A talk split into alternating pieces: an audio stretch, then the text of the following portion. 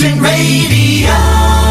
Okay, as promised in the studio and joining me right now because there has been a lot of media coverage of the eighth wave of the COVID situation going through Australia. I'm not too sure if it's reached us here in Western Australia. I do believe it might have though.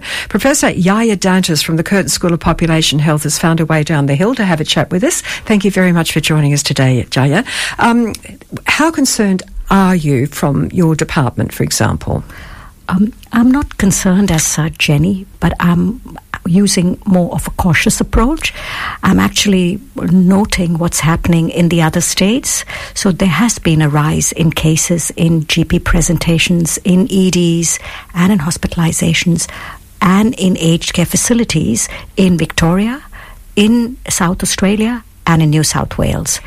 And the Chief Health Officer of New South Wales is predicting another COVID outbreak during Christmas, as has happened in the last two years. Okay. What about here in WA?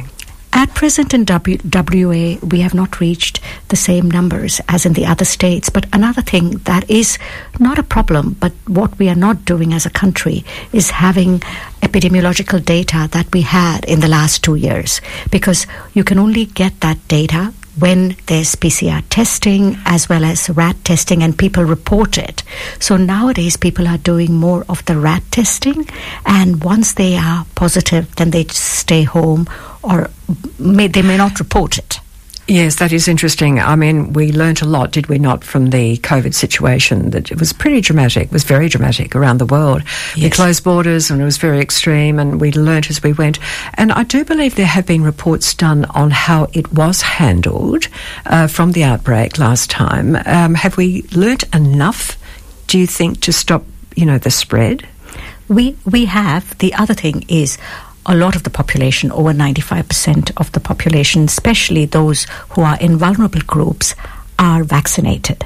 And most of them have had their fourth or the fifth doses. So, my recommendation would be for those who are vulnerable, those who are elderly, those who have chronic condition, those who are immunocompromised, should go and take their booster shot if there's been a gap between their shots. This is very important because we've had a couple of people here from Curtin Radio that have come down with COVID. We've got um, one of our people at work here as a producer. She panicked a bit because she's a bit um, sensitive in her lung area. She'd had four and she went up today and had her fifth. Now, there is a criteria, isn't there? You sort Yes. of outlined that. Yes. But we, the general public, um, if we've had our fourth, is it necessary or should we steer away from another one, another vaccination? I think we should just use a cautious approach and wait and see Okay. with those who are below 65 and are in pretty good health. So if you're actually traveling to countries that are very popular, populous, then you might want to take another uh, shot just for your own pro- protection. But otherwise, you just wait and take the precautions as you uh, as you Yeah. wait and see. But those who are over 65 and those who have the chronic conditions, those who are immunocompromised, as I mentioned, should take the next shot if there's a time duration between shots. I know there is vaccination fatigue. I know people think, you know, we're taking these vaccines um, again and again. We'd be happy to. yes, but they Yeah. do make a difference. Today, the running of the Melbourne Cup. Thousands and thousands of people in Melbourne, Victoria, which is experiencing a heck of a rise of about 20, well, 23.6% rise apparently. Yes. That doesn't look that healthy. So, what happens is when there's a rise, it will keep rising till it reaches a peak and then diminish. And mm, when there's Melbourne Cup, there's going to be crowds, people gathering in crowds, people are unmasked, although, the, again, the chief medical officer and the government is, is they have not mandated, but they are recommending use of masks. Yes. But I think people are not masking because, again, it's Doesn't suit the outfit on the day, does it? uh, yes, as well as like I mean, they they feel that they've done all of this during the pandemic and now would like to move on in well, some we ways. are weary from it, but we have to face reality. I mean, we were warned there would possibly be another pandemic come through the country. People are travelling more again now. Yes. And the spread could be quite fast, really, when you think about it. Yes. So rather than a pandemic, there would be peaks or there would be increases in outbreaks. It's like the flu season. So basically, mm-hmm. in winter, sometimes you have a mild flu season, but sometimes you have a really bad flu season where there's a huge number of people who are hospitalized, especially children. Mm-hmm. And we know that last winter, it affected the United States really badly, where there was COVID, there was the flu season, and there was uh, RSV also. And RSV really impacted children. Is this a new strain? It's not. It's a. It's a respir- respiratory virus. Right, so if you that have that weakened area. yeah. So RSV was something that was identified in the United States last winter, and there were some cases also in Australia, but not of concern. Can we just go back a little bit and work out where COVID started? What is it? How is it that it can turn and become another strain and that sort of thing? What are we up against here? So it is a virus, as we know, and like all viruses, they have the capacity to mutate. And this one has been very unpredictable in the mutations that it- has had. So we know we started with the first first wave, and the the mutant that came out of Wuhan and spread. Then it went on to the Delta outbreak, which was really, really severe in countries like India, Brazil, South Africa, and led to severe uh, lung lung activity and compromised the lungs of many people. And people actually didn't have enough breathing apparatus and ventilators, and it caused a huge number of deaths both in India and in Brazil. Then we had the Omicron wave, and we have had really different variants of Omicron that have been circulating since then. So now Yeah. we have E- E5, and it has been called Iris. The variant is, is the genomic testing, and they're labeling it uh, I- Iris and seeing how far it, it um, spreads Yeah. in Latin America and another 30 countries at a certain time. There was the Lambda variant. So there were different variants at different times. Some were weaker than the others, but the Delta and the Omicron variant were the ones that were really strong. And the Omicron variant is still in circulation. So it is actually much more, it has spread much more than the Delta variant. But by the time Omicron came, came about, in many countries of the world, the vaccination ha- Yeah. uptake had had progressed. You said that it reaches a peak. Yes. And then if there's a decline of cases, would that be right? Is it because we have become, we mask up, we have our in- vaccinations and that sort of thing, we're more careful with our sanitation and that sort of thing?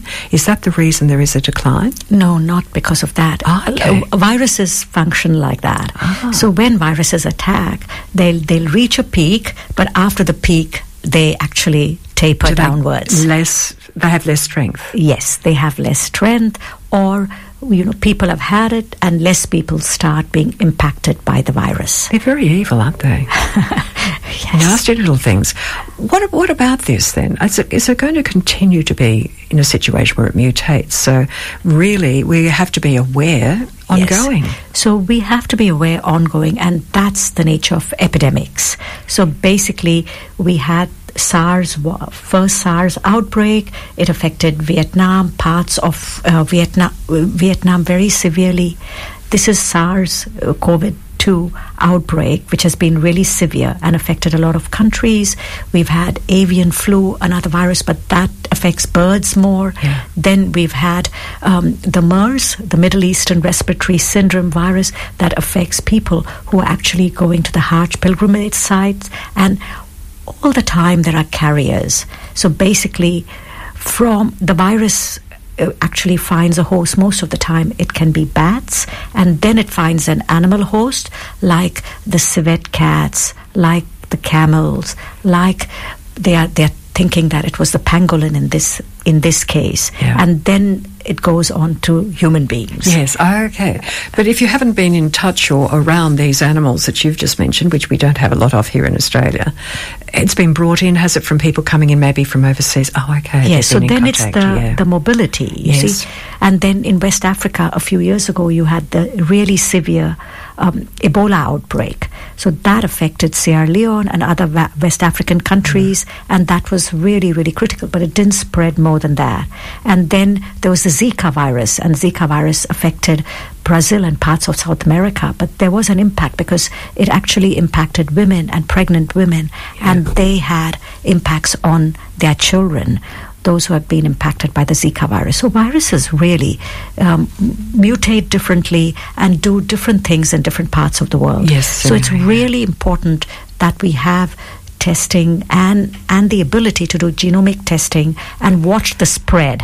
Now, somebody's rung through, Charmaine, thank you for that. The recommendation is to keep getting boosters. I'm just reading what she has said to us, but there are no, there is no support for people that have or were injured by the vaccine. Oh, I don't know about that. Is there a plan to address this and provide support to those people affected? Were they affected by the vaccine? People there is somewhat? a small number. Yeah. There's a small number of people who are impacted by the vaccine, and all these adverse events are are listed.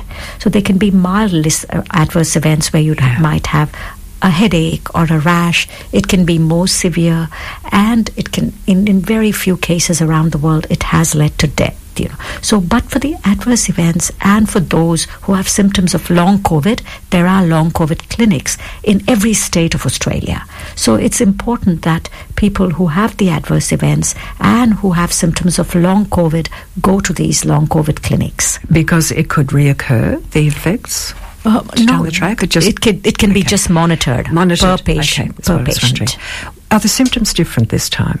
The symptoms are different for every person because some per, a person might have COVID and have no symptoms at all, and another one might why, have. Can I ask why that is? It's just different how it impacts um, each person. Is the health stronger in that person? Not perhaps? necessarily. Really? Because it Gosh. could be a couple in a household and one has a really severe attack and the other doesn't. I've known um, uh, friends and family who have had similar situations where one has had COVID and quite a severe attack, and the partner never got COVID. Interesting. Yeah. Even though they actually cared for them while they were isolating. And know. in you know, in contrast to that, we were all wearing masks, so we weren't near people that might have you know been a carrier at some sort. Yes. How extreme do you think we have to get?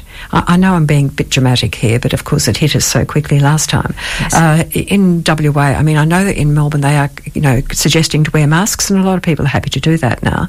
What about in WA? I don't think we've reached a stage where we should wear masks or not, but I, I think people should carry masks, and those who feel vulnerable yeah. should actually put them on. And and I think that's a choice that people ha- have, yeah. and some people do it. So I've been in situations where people are still wearing masks. Some of my colleagues wear masks during meetings, during sessions. So I think people take that judgment call and yes. make that judgment call. We themselves. have a caller actually. We'll uh, go to Bobby. Hello, Bobby. Hello there. Love everything you guys do to start with. Uh, now, with the injections, I had the AstraZeneca, and by luck, I had another problem and went to hospital urgently, and they found out I was full of blood clots because of the AstraZeneca virus uh, injection. It's not just a story; it is the truth. Oh yes, by doctors. Yeah, yeah, Jaya has said that actually. Some people are prone to it. Yes. Yes. So there, there are different sort of reactions. Sorry, uh, sorry, Bobby. That's not. It's not really good enough, is it? When I, I could have died. Oh, look, the, like you said, Jaya, it's true. I mean, the COVID can unfortunately uh, kill people as no, well. No. Sorry, not from the virus, from the injection. Yes, I know that, but from the virus, if you yes. hadn't had the injection, that can kill people. It's a very hard call at the time, isn't it? Yes. Yeah, but nobody told me that I was running that risk. It was purely because I had another problem and went to hospital and got X-ray. You know, yeah. what, whatever you call it. Yeah, it's a horrible experience. Um, well, it, it, certainly shocked me, and people are not aware of the fact. Well, it's taken Astra, AstraZeneca off the market now. They don't do that anymore. Oh, that is interesting. Um, yeah. So we, we have the Pfizer vaccine now, and they yeah. they are recommending um, Pfizer, but there is a small number of people, Bobby, who do get reactions yeah. like yours. And it, yes. it, was good in your case that you went into the hospital for something totally different oh, and they identified a miracle. that. Yeah. A miracle. But I do know that a lot of people died from the blood clots. That weren't as fortunate as me. That's, But why didn't they tell the public so that they had a choice then? but they didn't know at that time, Bobby. They, they, this is the sad part. When when the COVID hit so quickly, Jaya, I mean, everyone had to react quickly, didn't they? Yes. Yeah. What happens is uh, just with the nature of pandemics and with the nature of the human body in some way and viruses, like as I was saying, some people react and some don't react, and some have severe reactions and some have very mild reactions, and so also with vaccinations. So some people might Can I just ask you this, Doctor? Yes. Someone said to me, look, there's a chance you could get blood clots or you could get the virus. I would have chosen the virus and not the blood clot situation. Yes. They didn't even give us a choice. Yes. which is why I, I feel blessed that I'm still here. But there's a lot of people who died. Um, Unfortunately, so- around the world from COVID, that's for, that's for sure. Yes. No, no, nothing to do with the COVID. I'm talking about the injection. Yes, I The know that. but. It's both. Yeah, very Yeah. true. Very. Love, I appreciate you listening to me, but I just hope I might warn someone else before they rush in and have an injection what the risks are. Yeah. Yes, and it's important told. to know the risks, and it's important for Yes. the doctor to talk about the risks. Well, I'm glad you're arise. okay, Bobby. Thank you very much for ringing through. Thank you. Yeah, And thanks for your whole show, everything. Good on you. Thank you, Bobby, very much.